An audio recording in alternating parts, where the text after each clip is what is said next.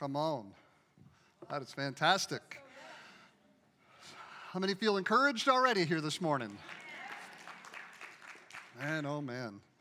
Yeah, they're visiting from New Orleans, and interestingly enough, I've got some uh, stories intertwined into this message this morning about our time. Uh, Mary and I just got back from a couple of weeks with the kids down on the Gulf of Mexico uh, in Florida. Uh, it's good to be home. It's good to uh, see everyone here. Church picnic's coming up. That's always going to be uh, a highlight of the year. And I want to just throw a shout out here before I start. The last three weekends, I hope you agree with me. Nathan, my mom, and Jeff Anderson, did they not hit it out of the park with those messages the last three weekends? Come on, so good.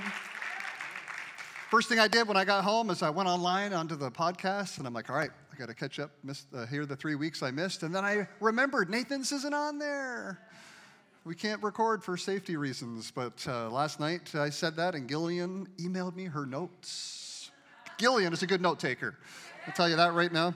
Notes from Nathan's message, uh, and then I heard my mom's and Jeff's uh, as well.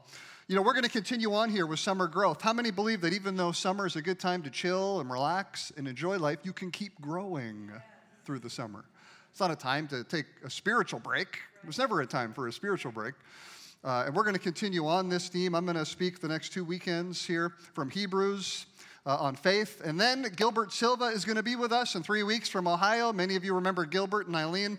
Uh, he's going to be with us uh, a few weekends from now. And as always, he will bless you, so don't miss uh, that weekend as well. Go to Hebrews 3. You can follow this along uh, on the church app, of course. All the messages are always on there uh, on the church app. Hebrews 3, verse 12. and I'm going to just share a few things on faith. Faith works. Turn to your neighbor and say, Faith works faith works. I remember when uh, we were in New Orleans a number of years ago, before Katrina, so this is quite a number of years ago. And I had my first ever big crawfish boil. Anybody ever eaten crawfish? Apparently they're gross, disgusting bottom feeders, but I, I enjoyed it. Have the little French beignet, donuts, white powder flying everywhere. They have amazing coffee down there. If you ever get a chance to visit, uh, go do it uh, and look those guys up as well in their church. Hebrews 3 12 to 19 says, Be careful, brothers and sisters, and make sure your own hearts are not evil and unbelieving, turning you away from the living God. Okay, now that's a warning being given to us, brothers and sisters in the Lord, that your hearts don't get evil and turn from God. These warnings exist for a reason because it's a possibility. You must warn each other every day that none of you will be deceived and hardened against God. If we are faithful to the end, trusting God as firmly as when we began, we will share in all that belongs to Christ. Remember what it says today, when you hear his voice, don't harden your hearts like Israel did when they rebelled. And who was it that rebelled against God, even though they heard his voice? Wasn't it the people Moses led out of Egypt? And who made God angry for 40 years? Wasn't it those people who sinned and their corpses lay in the wilderness? Who was God speaking to when he took an oath that they would never enter his rest? And key in on that word, rest. We're going to come back to that. Wasn't it the people who disobeyed him? See that because of their unbelief, they were not able to enter his rest. Now, this warning is in here for a reason, and this will make up the basis for what we start with here uh, this weekend. The word rebellion in verse 15 means a provocation or an irritation. How many have ever had irritations in your life? Right? We all face times of irritation. The Christian life is kind of like a roller coaster. Have you noticed that? It's up and it's down and it's sideways and it's upside down and it's all over the place. Here's a warning for you you are going to have moments and seasons in your life where you see God push through and you break through into a new time of blessing, a new time of provision, a new time of fruitfulness, answer prayers, doors opening, things going your way, right? We all love those seasons. And we all experience them from time to time, but then you will sometime shortly thereafter find yourself in a season where you're wandering around a wilderness for 40 years looking at dead corpses. What just happened? Everything was going my way. We got delivered from Egypt. Yes, finally. Now, what are we doing? Here we are out in the desert. out in the wilderness. And this warning comes to us because God knows our human heart condition and how easily deceived we are, how easily discouraged we can get, how easily disappointed we can be. And He says, Don't let your hearts get hardened, even in those discouraging times. The discouraging times will come, but don't get hard. Don't let it creep in and change your heart from God because you end up running the risk of missing out on so much that He has for you and for I. And this is why he puts this warning uh, in our lives, because he understands how the seasons of life go. We all hate seasons of waiting. Would you not agree? We all, we all hate waiting, right? Uh, in our society, in our culture, waiting is not something that we, uh, you know, we're really good at. And the first thing I want to look at here this weekend, number one, faith works in the wait. You need to learn to have waiting seasons in your life. And the waiting seasons are going to be way longer than we wish they were or than we expected them to be. Now, I believe that there are things you and I can do sometimes that prolong the wait because, hey, let's be real, God is not in a hurry. When you go through the McDonald's drive through, they're interested in throwing garbage food at you lightning quick. God is interested in throwing some quality and developing some quality into your life. He doesn't care if it takes 60 years. He's interested in us being shaped and molded into the people that He's called us to be, not just lightning speed, eh, subpar food. No, He wants us to be the best. He's got so much in store for our lives. Turn to your neighbor and say, It's time to embrace the wait.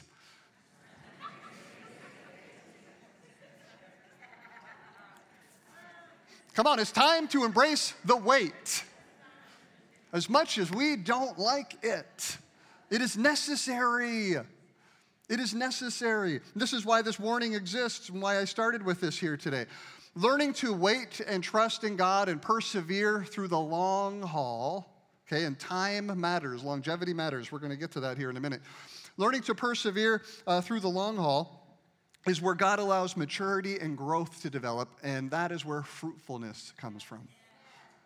Have you ever noticed the output of acorns on a 100 year old oak tree as opposed to a six month old oak tree.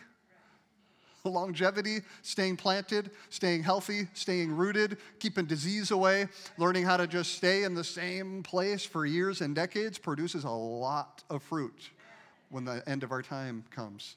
You and I, we like to believe God that I'm going to be faithful for the next 12 days and then my life is going to radically change. I'm going to be traveling around like Billy Graham because I had 12 days of faithfulness. Let 12 days lead to 12 months, into 12 years, into several decades, and watch, watch what God will do by the time we get to the end of it. Okay? Faith works in the wait. Number two, faith works through others. Faith works through others. Verse 13 gives us the remedy one of the remedies is given to us right in this opening passage that says, guard your heart so that you don't get deceived, you don't get hard, you don't fall into sin, you don't miss out, you don't uh, be rejected from God's rest. And again, we'll get to that later to see what that's talking about. And it gives us a remedy in verse 13 warn each other while it's still today. Warn one another while it's still today. You know, one of the most surefire ways to set yourself up for failure as a believer is to surround yourself with yes men and yes women and to keep people away at a distance who might from time to time have to speak some hard truth into your life. I am thankful for the friends and family in my life that can pull me aside and say, hey, I've been observing this. Uh, that, that attitude isn't really becoming.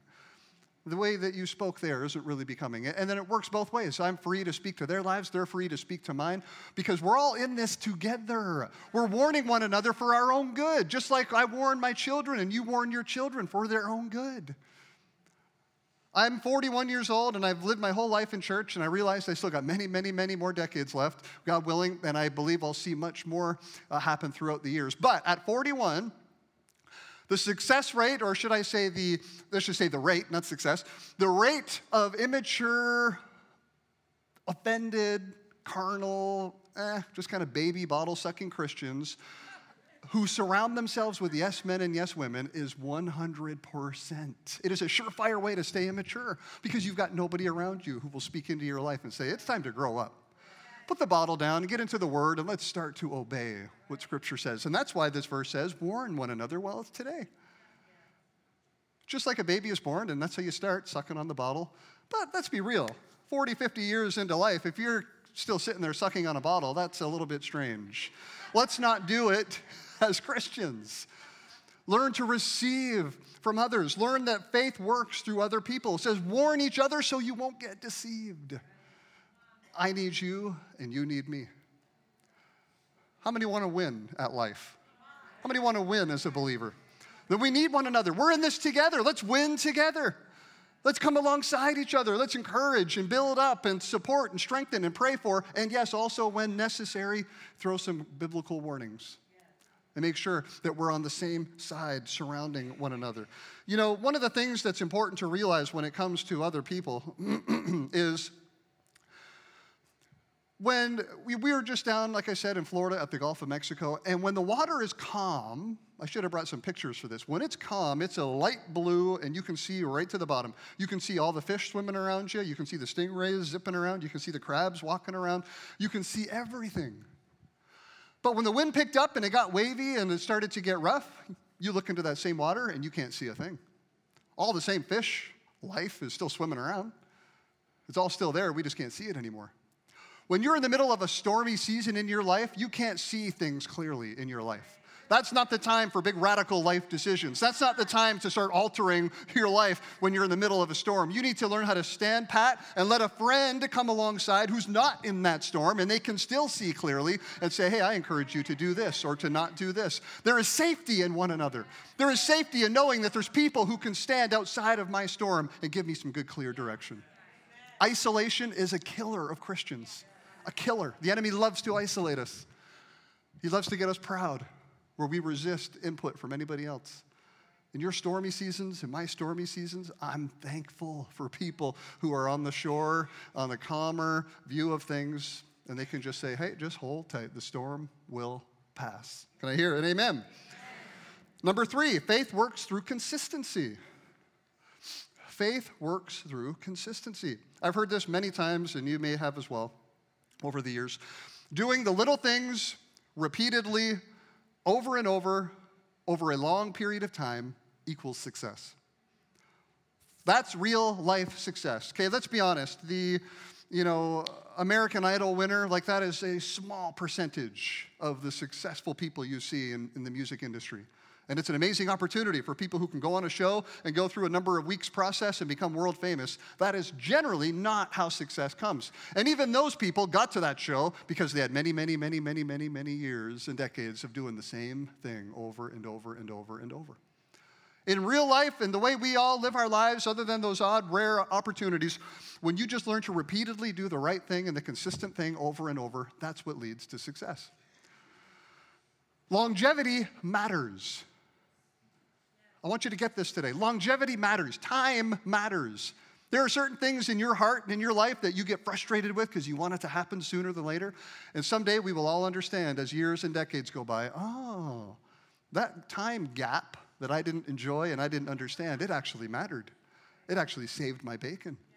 It actually allowed things to play out the way I had always dreamt they would. But wow, I'm glad they didn't play out the timeline I thought, or I would have been crushed. I would have not been able to handle it. When I was a kid, and off and on a few times in my life, we've been down to Florida, and we've always been on the Atlantic coast. I've never ever laid eyes on the Gulf of Mexico uh, until last year. That was our first time on, on the other side uh, of Florida. In the Gulf of Mexico, if, those, if you like swimming in bathwater, go for a vacation in July down to the Gulf of Mexico. The water temp is 32, 33 degrees every day. Like it's like a bath. Like you can't really cool off in that water. Uh, it's just hot. It's, you know, it's warm water. It's super, like I said, super clear and calm. And last year when we were there, we were there for a couple weeks and the water was like glass the entire time. And I thought, well, this is, you know, fun for a while, but I remember as a kid going to Florida and jumping the big waves. I want to get my kids in the water and teach them how to get pounded by a wave and get smashed to the bottom and how to get back up and wipe off your eyes and get ready before the next one crushes you. It's a good life skill to learn, in my opinion and it's tons of fun.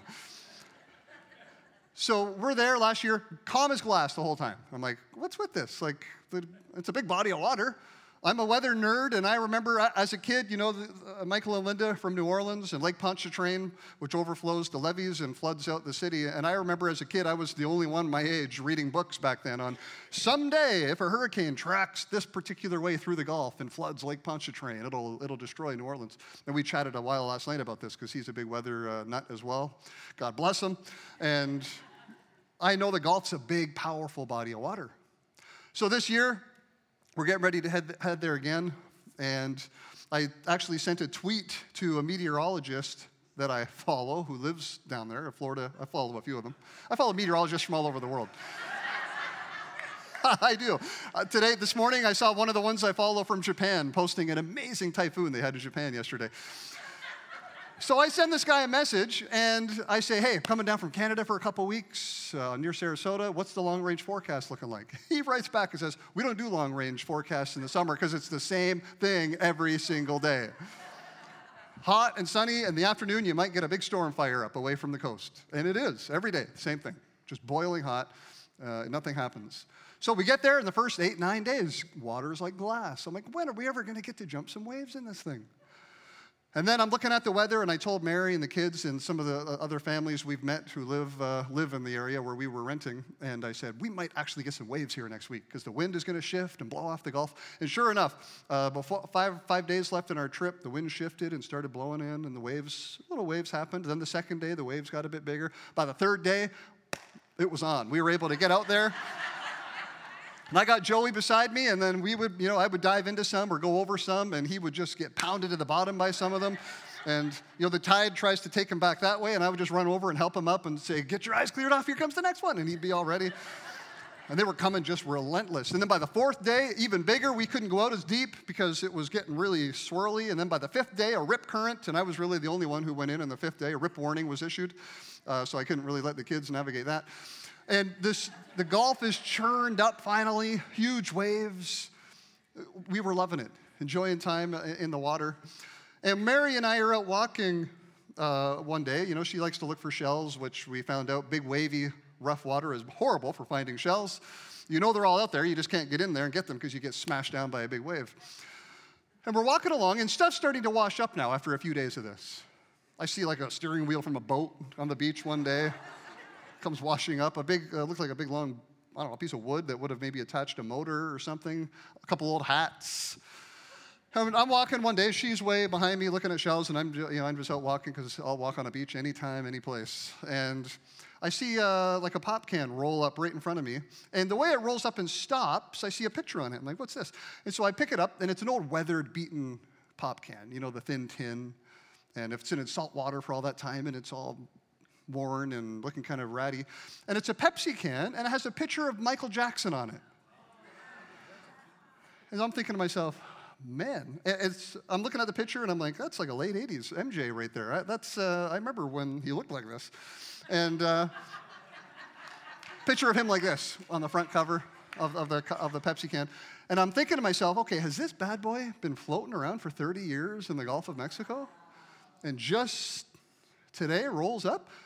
And I'm starting to get excited. Like, this is sweet. I remember these cans when I was a kid, and I'm looking at it, and I'm like trying to find a date, but you can't really read anything. You know, when was this thing printed? And, uh, you know, not, not able to get much info. And I'm like looking for Mary. She's way back there. And so I'm like, this is sweet. I might actually take this thing home.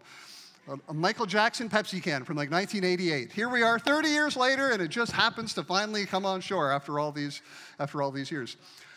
And so she starts walking towards me, and I'm still trying to find dates. I'm trying to identify, like, how old would this thing actually be? And as she gets over to me, I say, hey, babe, check this out. And I hold it up to her with the MJ side facing her. And before I can even start to share my excitement,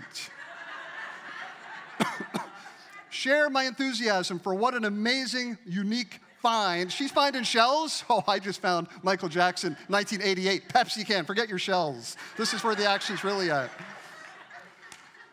Before I can even say anything, she says, don't get too excited. Pepsi just started a new campaign two months ago where they're putting old covers from way back in the day.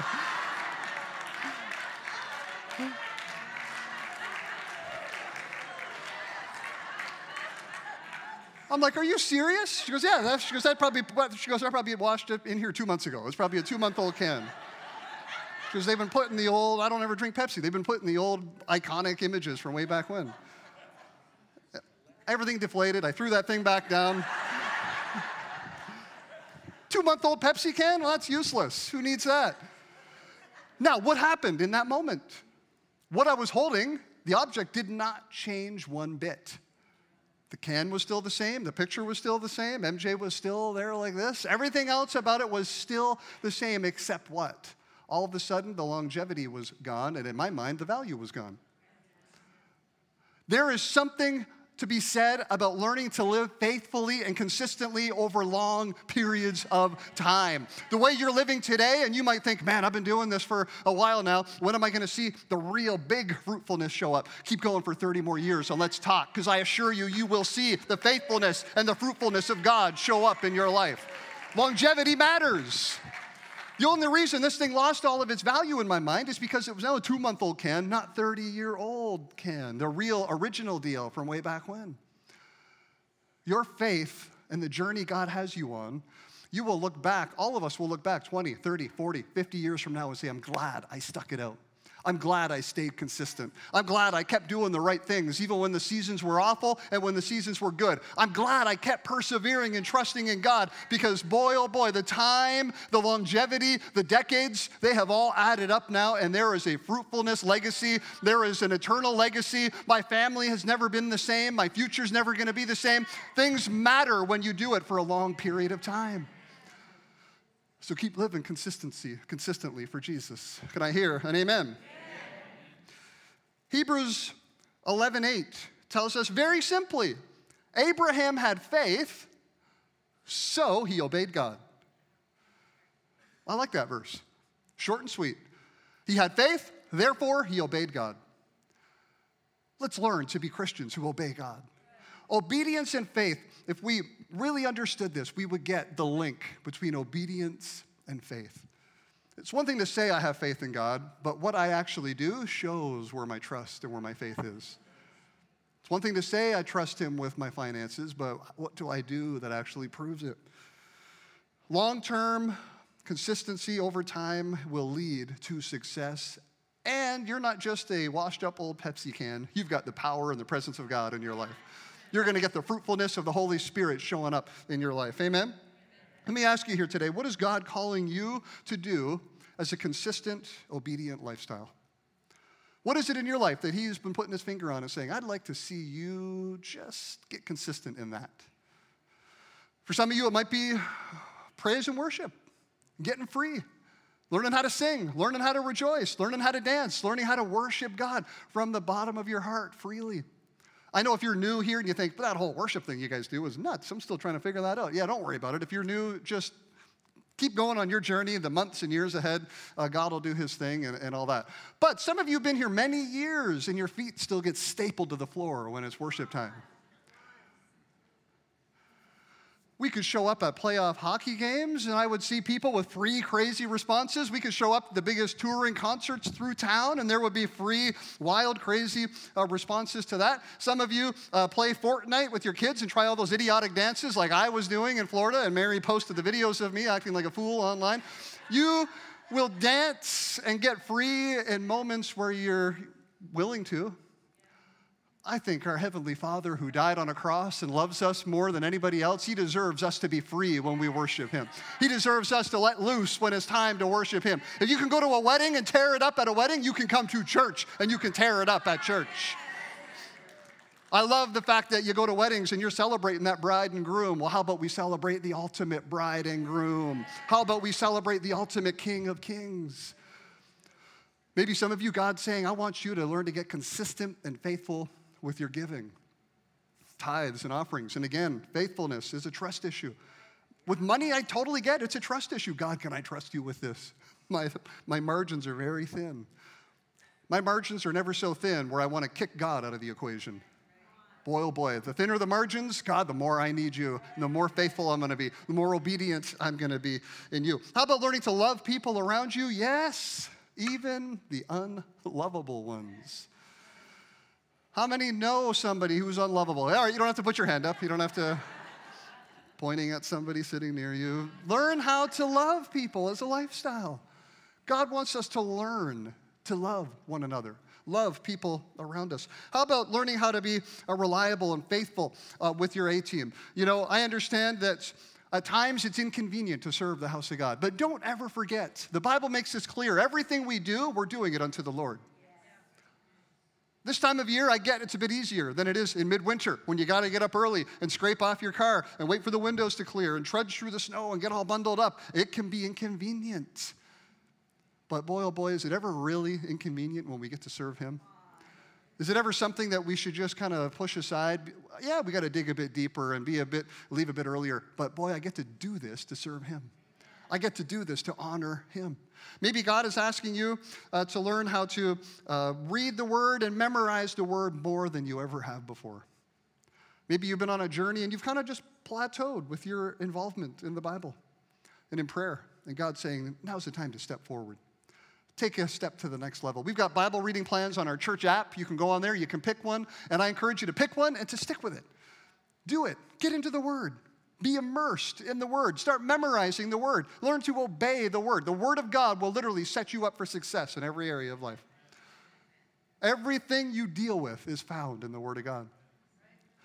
For some of you, maybe God is asking you to forgive and let go of the things that you've been carrying around.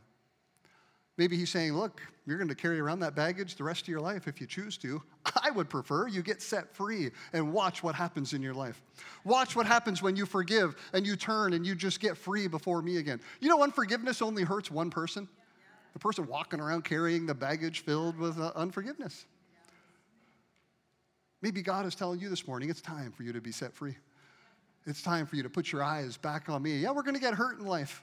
It all happens. If any of you in here have never been hurt, you're going to preach the next few weekends and teach us your secrets because you will get hurt. You're a human being living on planet Earth. But let's learn to obey the scripture and put our trust in God. You know, when we, we've driven down to Florida a handful of times now, and it's two days to get there and two days to get back. And our kids are actually amazing uh, road trippers. Uh, they're fantastic. They're uh, really good at it. Angelica's by far the best one. Uh, and I think it's in part because when she was two years old, we took a 10, 11 hour trip from here to the very far end of Cape Cod. And I'm not sure why, but we only stopped once in 11 hours. And she was two years old and I guess didn't know any better. And it's literally set her up as the world's most amazing road tripper. She will sit back there for hours and just be quiet, doing whatever, you know. Frankie is good now, but Joey is the younger one, and he can have his moments where he's like, okay, yeah. Are we there yet? I think we were at Erie, Pennsylvania, and he was asking how much longer. like, hang tight, buddy, two more days. two more days. So we're driving home and you know, the, the, the, Appalachians is nice when you go through West Virginia. The bottom half of the trip is abysmal. From Charlotte all the way into Florida, it's just flat and gross. There's nothing to look at. The landscape gets horrible. The only redeeming factor is more and more palm trees are popping out of the ground the further south that you go. The northern half of the trip is beautiful. Appalachians, you know, going through the mountains under these giant tunnels the kids love. Uh, the Western Hemisphere's longest arch bridge goes over a giant ravine in West Virginia. And so we're looking at things and looking out the window. We stopped at a scenic lookout to take some pics and stretch our legs. And Joey is asking questions about this and pointing out that over there and asking us different things about the trip. And it's kind of one of those stretches of the ride where everybody's pretty quiet. And he would ask the odd question every, I don't know, five minutes. you know?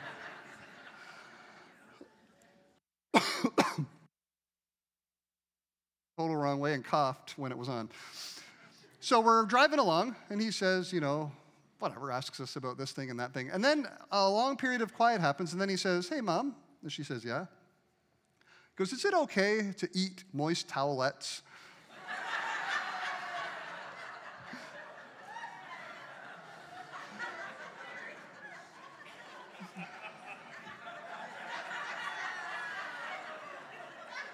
Now, if you're a parent, and I mean, even if you're not, but if you're a parent, you know that you don't just toss back a quick answer, no, it's not okay, and just keep on going.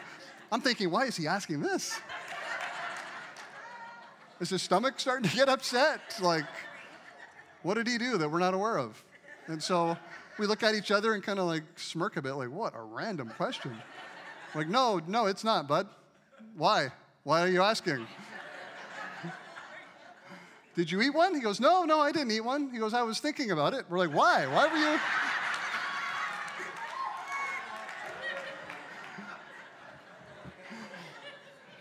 Like, why are you thinking about, like, it's so random. We're in the middle of the mountains. Why are you thinking about eating a moist towelette? He said, Well, I saw it on a TV show I was watching, like a kid's show. The person on the show ate it.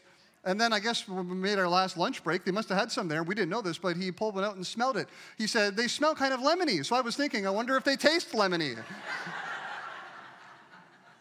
he was going through this multi hour process, we think we're you know just kind of mindlessly driving home, and he is percolating the whole time. Should I eat a moist towelette the next chance I get? Thankfully, he didn't. And we said, no, do not ever eat a moist towelette. They are not lemon, not lemon at all. So when you're on this trip, going through the Appalachians, I mean, the road is super windy, obviously, right, like any mountain area. And I noticed something uh, watching the GPS.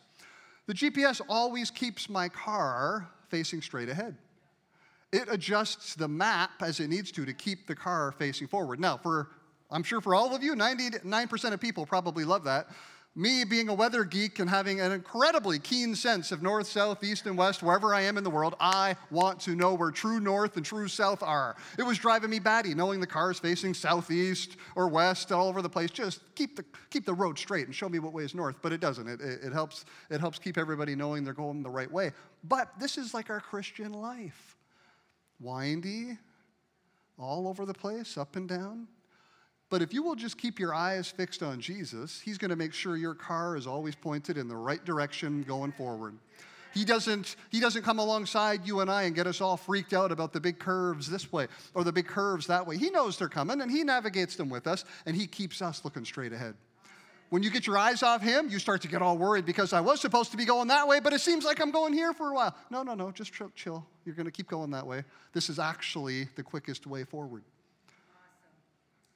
Sometimes we think we know better and we can just plow in a straight line through the mountains, and God says, just sit there and chill. I've got a safer route mapped out through the mountains for you. Keep your eyes fixed on Him, and He will help you to realize you're always going forward when you keep your eyes on God. Eugene Peterson tweeted recently A changed world begins with us, and a changed us begins when we pray. In other words, a changed us can change the world, but a changed us doesn't happen unless we pray and have a relationship with Jesus.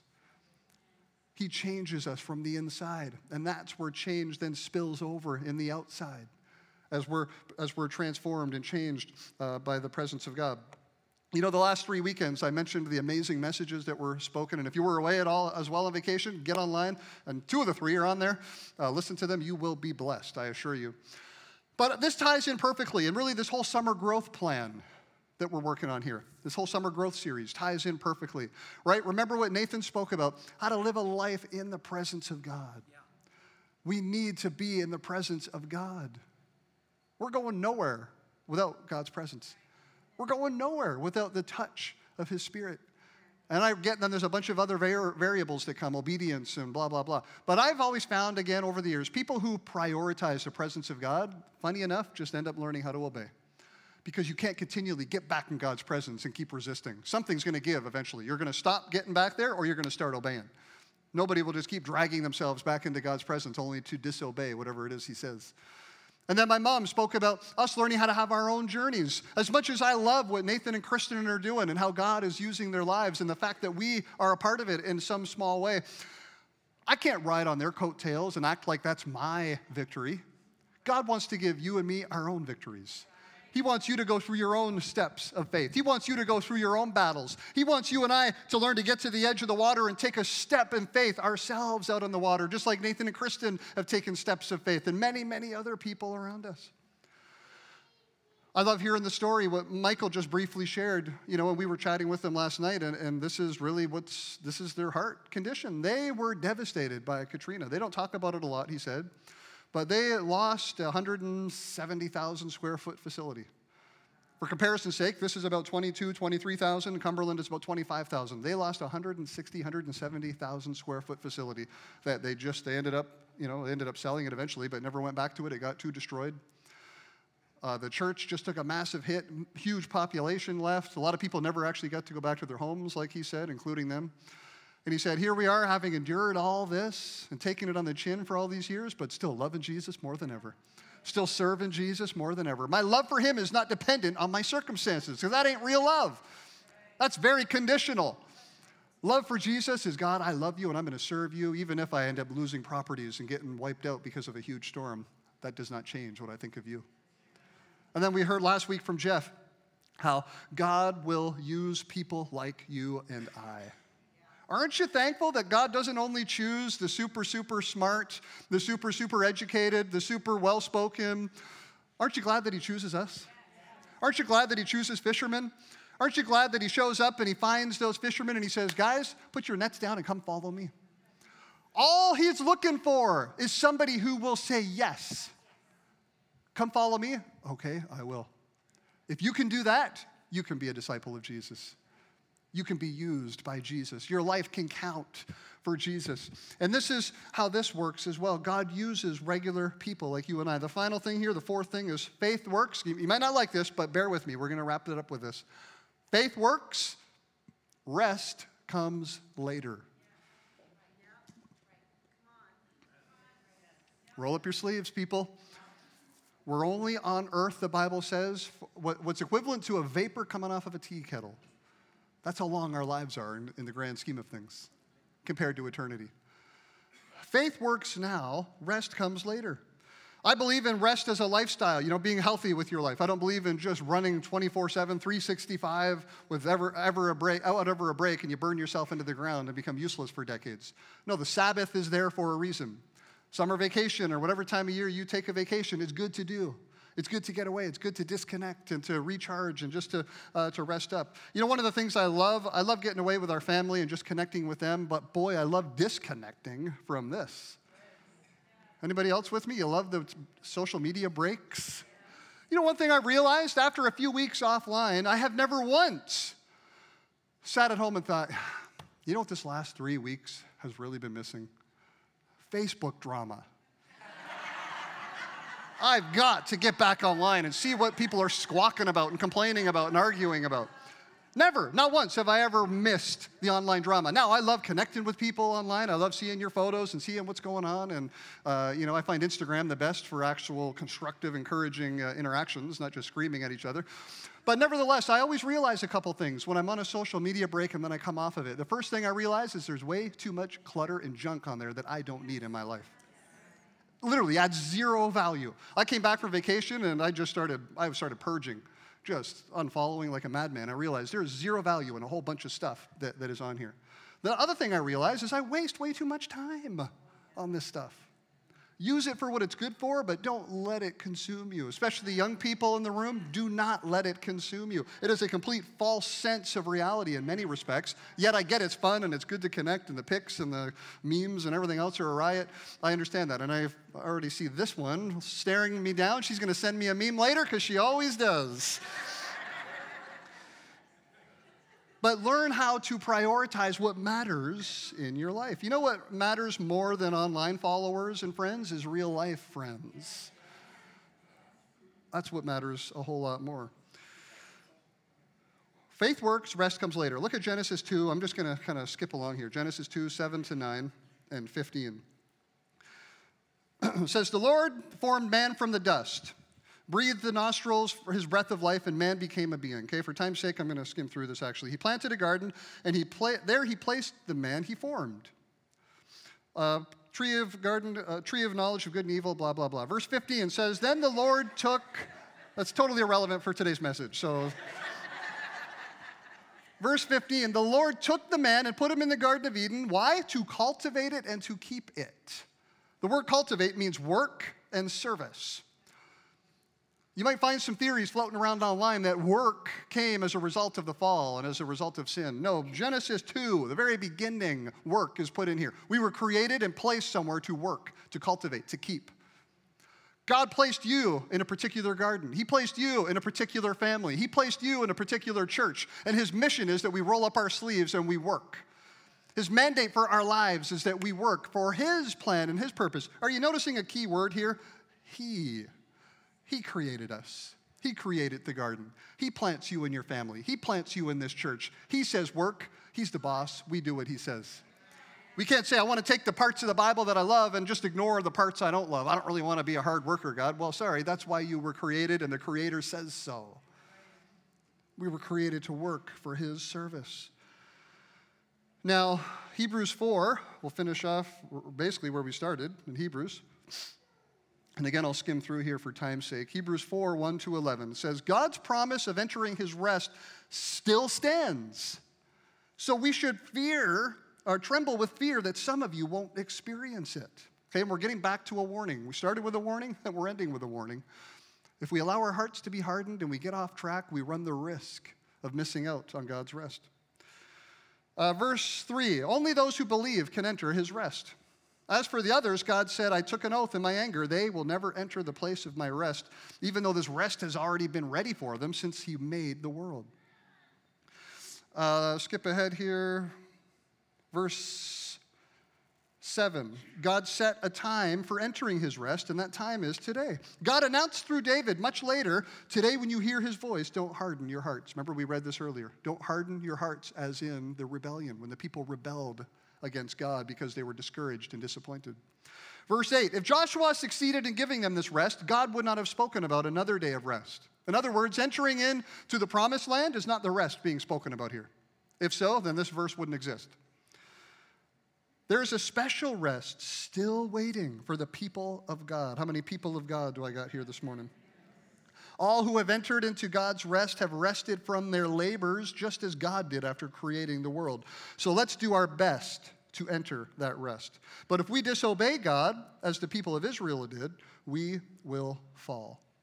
The rest being spoken about here in Hebrews is not an earthly temporal rest. It's not talking about a Sabbath once a week. It's not talking about the children of Israel coming into the promised land. This is talking about an eternal rest. This is talking about a rest prepared for you and I. Our lives are like a vapor, and then we have this opportunity to enter into a glorious, never ending rest with Jesus. There will be no work, there will be no sickness, there will be no pain, there will be no tears, there will be no anguish, there will be no disappointment, there will be no ending date. You will enter into your rest and you will stay in that rest for the rest of time. We can't comprehend time. We think 80, 90 years. If somebody hits 100, we think, wow, 100 years they live. That's incredible. They've been around forever. No, it's just been a vapor off a tea kettle. Forever is just about to start. If we live our current lives here on earth pursuing the easiest way forward, pursuing the most restful existence, pursuing the way with the least amount of strain on our lives, pursuing the way with the least amount of pressure or inconvenience in our schedule, we run the risk of missing out on the rest that really matters. We run the risk of turning our hearts from God and Him saying, Oh, it was there for you. I promised it to you. But you started pursuing this temporal earthly rest that is completely useless and irrelevant compared to the one I had ready for you. Now's the time to roll up your sleeves and work. Now's your time to get busy. Now's the time to be inconvenienced for Jesus. Now's the time to be stretched for Jesus. Now's the time to have your capacity expanded for Jesus. Now's the time where we store up treasure in heaven. And the day will come, you will make it. You might live the busiest, craziest, most inconvenienced life on earth. You will stand before your Heavenly Father one day and He will say, You did an amazing job during that quick, quick, quick, quick vapor, what you were alive for. Come and check out the rest I've got for you. Well done, good and faithful servant. Well done, you can enter your rest. And you will rest for eternity. Nobody, nobody in eternity sits around there, sits around the throne. Maybe they're playing uh, checkers with gold checker pieces. Nobody sits around and says, you know, way back in 1994, I wish I would have just taken it a bit more easy. I wish I would have not been quite so busy in my church, quite so busy for God. No, nobody says that. They're enjoying their rest for the rest of time. 1 Corinthians 15 58 says, My dear brothers and sisters, be strong and immovable. Always work enthusiastically for the Lord, for you know that nothing you do for the Lord is ever useless. Say nothing. nothing you ever do for Him is useless. Nothing. Putting salt down in the winter so people don't kill themselves, opening the door for someone, picking up some garbage off the floor, coming early and practicing and being part of the worship team, being involved in kids, giving of your time, helping us launch campuses, giving tithes and building fund pledges. Nothing we do is useless. It says keep working enthusiastically for the Lord because your labor is never, ever, ever, ever in vain when it's for Him. Ever in vain. And you might feel at times, I know I sure have, where I say, God, you have pushed me to my limit, man. Can we just, can this be where the stretching ends for a few months? He gets you right to the limit. And then it seems like a year or so later, he stretches you some more, stretches you some more. But keep going, knowing that it's never in vain. It's never in vain. You will enter that eternal rest someday and be glad you gave it your all right now. We're in a season as a church where we are giving it our all to expand and to reach and touch and bless more people in our community. I love the fact that there's a launch team and the launch team is prepped and ready. But those of you who are remaining at this campus, you're prepped and ready to take on new loads and take on extra loads. I love the fact that we're seeing God move as He's moving, as we have rolled up our sleeves and said, This is a lot of work, but it's good work. It's well worth it work. Nothing great ever happens in life without hard work contrary to, my, to what you might read on social media. There's no such thing as just somebody rolling into success by sitting around at home watching TV. This is the time to work enthusiastically for the Lord because that labor is never, ever in vain. How many received this this morning? Turn to your neighbor and say, Faith works. Come on, faith works. Let's roll up our sleeves and get to work. God has amazing plans in store for us this summer. Amen, church? On, let's pray together. Lord God, we thank you and we love you. Lord, we're so grateful for your presence. We're so grateful for your spirit at work in our lives. Lord, we're so honored that we can look into your word and we can be reminded that faith has such a vital role in our lives.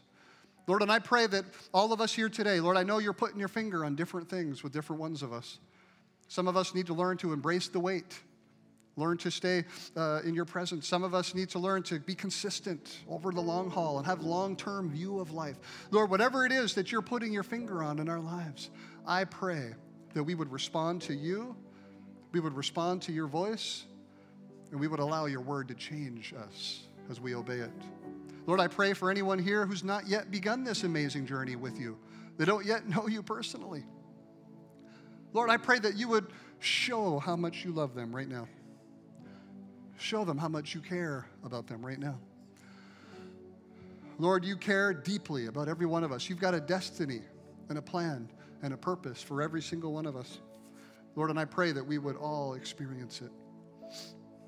Just keep your eyes closed for a minute here. I want to give you an opportunity today.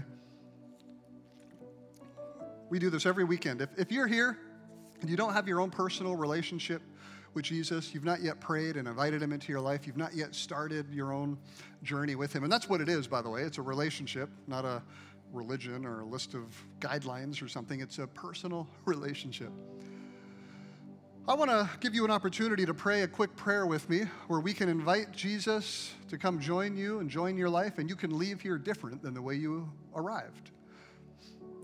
I got to pray last night with two, uh, two young people who uh, made this decision and prayed and were excited to start their journey with Jesus. If you're here today and you would like to pray with me, can I see your hand wherever you are around the room right now? I want to see your hand good and high so I don't miss you. I want to get a chance to pray with you if you would like to start your journey with Jesus. Go ahead over here. Thank you. I see your hand. Anybody else? Don't be shy. Don't be, uh, you know, nervous. Or even if you do feel nervous, hey, that's cool. I get it. But boy, don't miss out. This is the best decision of your life. We're going to pray together in a minute here. Quick prayer we're going to do together. Anybody else like to pray with me today? Like I said, we do this every weekend. There's been over 70 people this year in the last uh, six and a half months, seven months, who've prayed to start their journey with Jesus. This can be your time. Anybody else here today?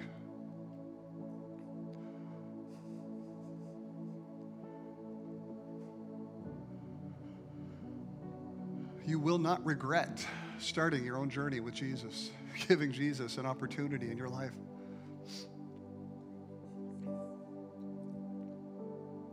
Anybody else here? Go ahead and slide your hand up before I before I pray.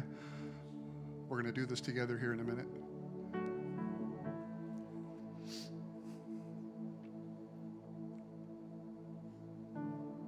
All right, I'd like to do this here. Uh, the young man right here who uh, put your hand up. If you could just come see me, bring your friends or family, whoever you got with you. C- come on up, church. Let's welcome him on up here this morning.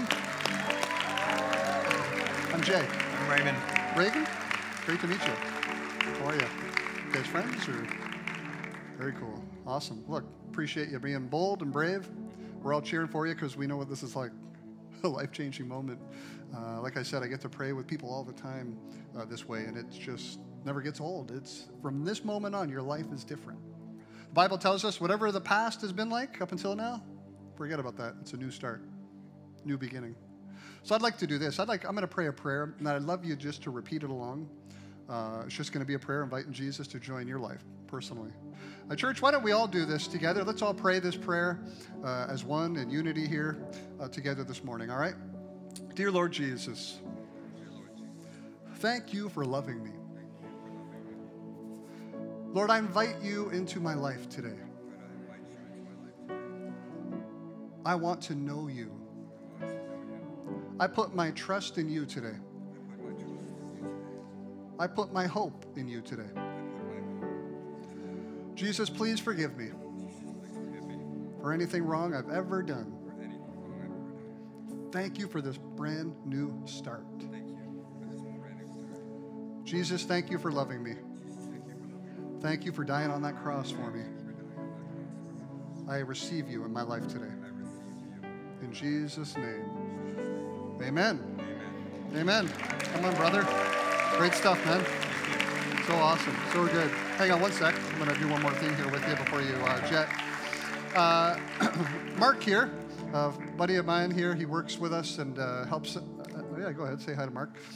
He's going to help you out here for a sec. He wants to take you into the other room.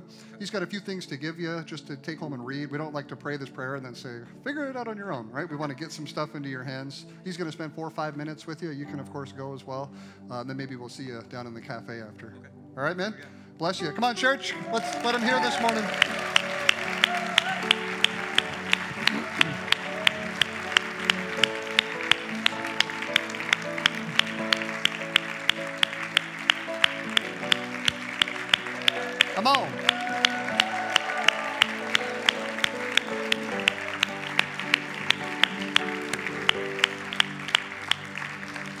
God is moving. God is moving. How many would say here today that there has been something, one thing, out of the various passages and things we've looked at that you know you can take home and apply? I want to encourage you to do exactly that. We don't come and dive into the word just to hear it for a half hour and leave. Obedience, applying it, this is where growth happens. This can be a summer of amazing growth in your life as you take the word and apply it. Why don't you stand up with me this morning, church? I'd like you to lift your hands up to the Lord one last time and say, God, as I pursue you, help me to obey you like never before. Help me to trust you like never before. Lord, I want my faith to work. I want my faith to have action behind it. Lord, I put my trust and my faith and my confidence in you this morning.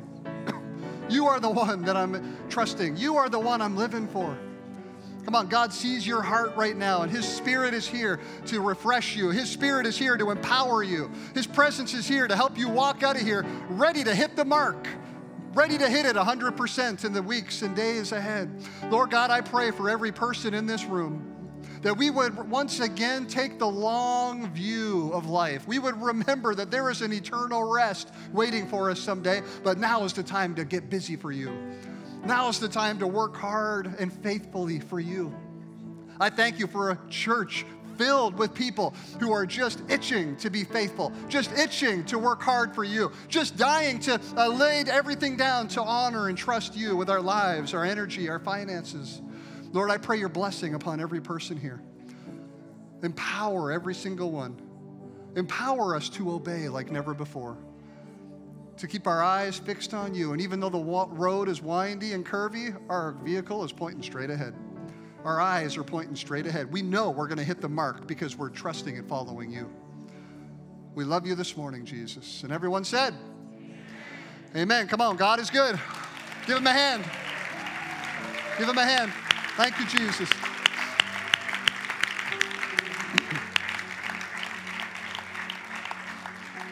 I will go home and look forward to Abby's meme in my inbox. And for the rest of you, why don't you look for someone you don't know this morning?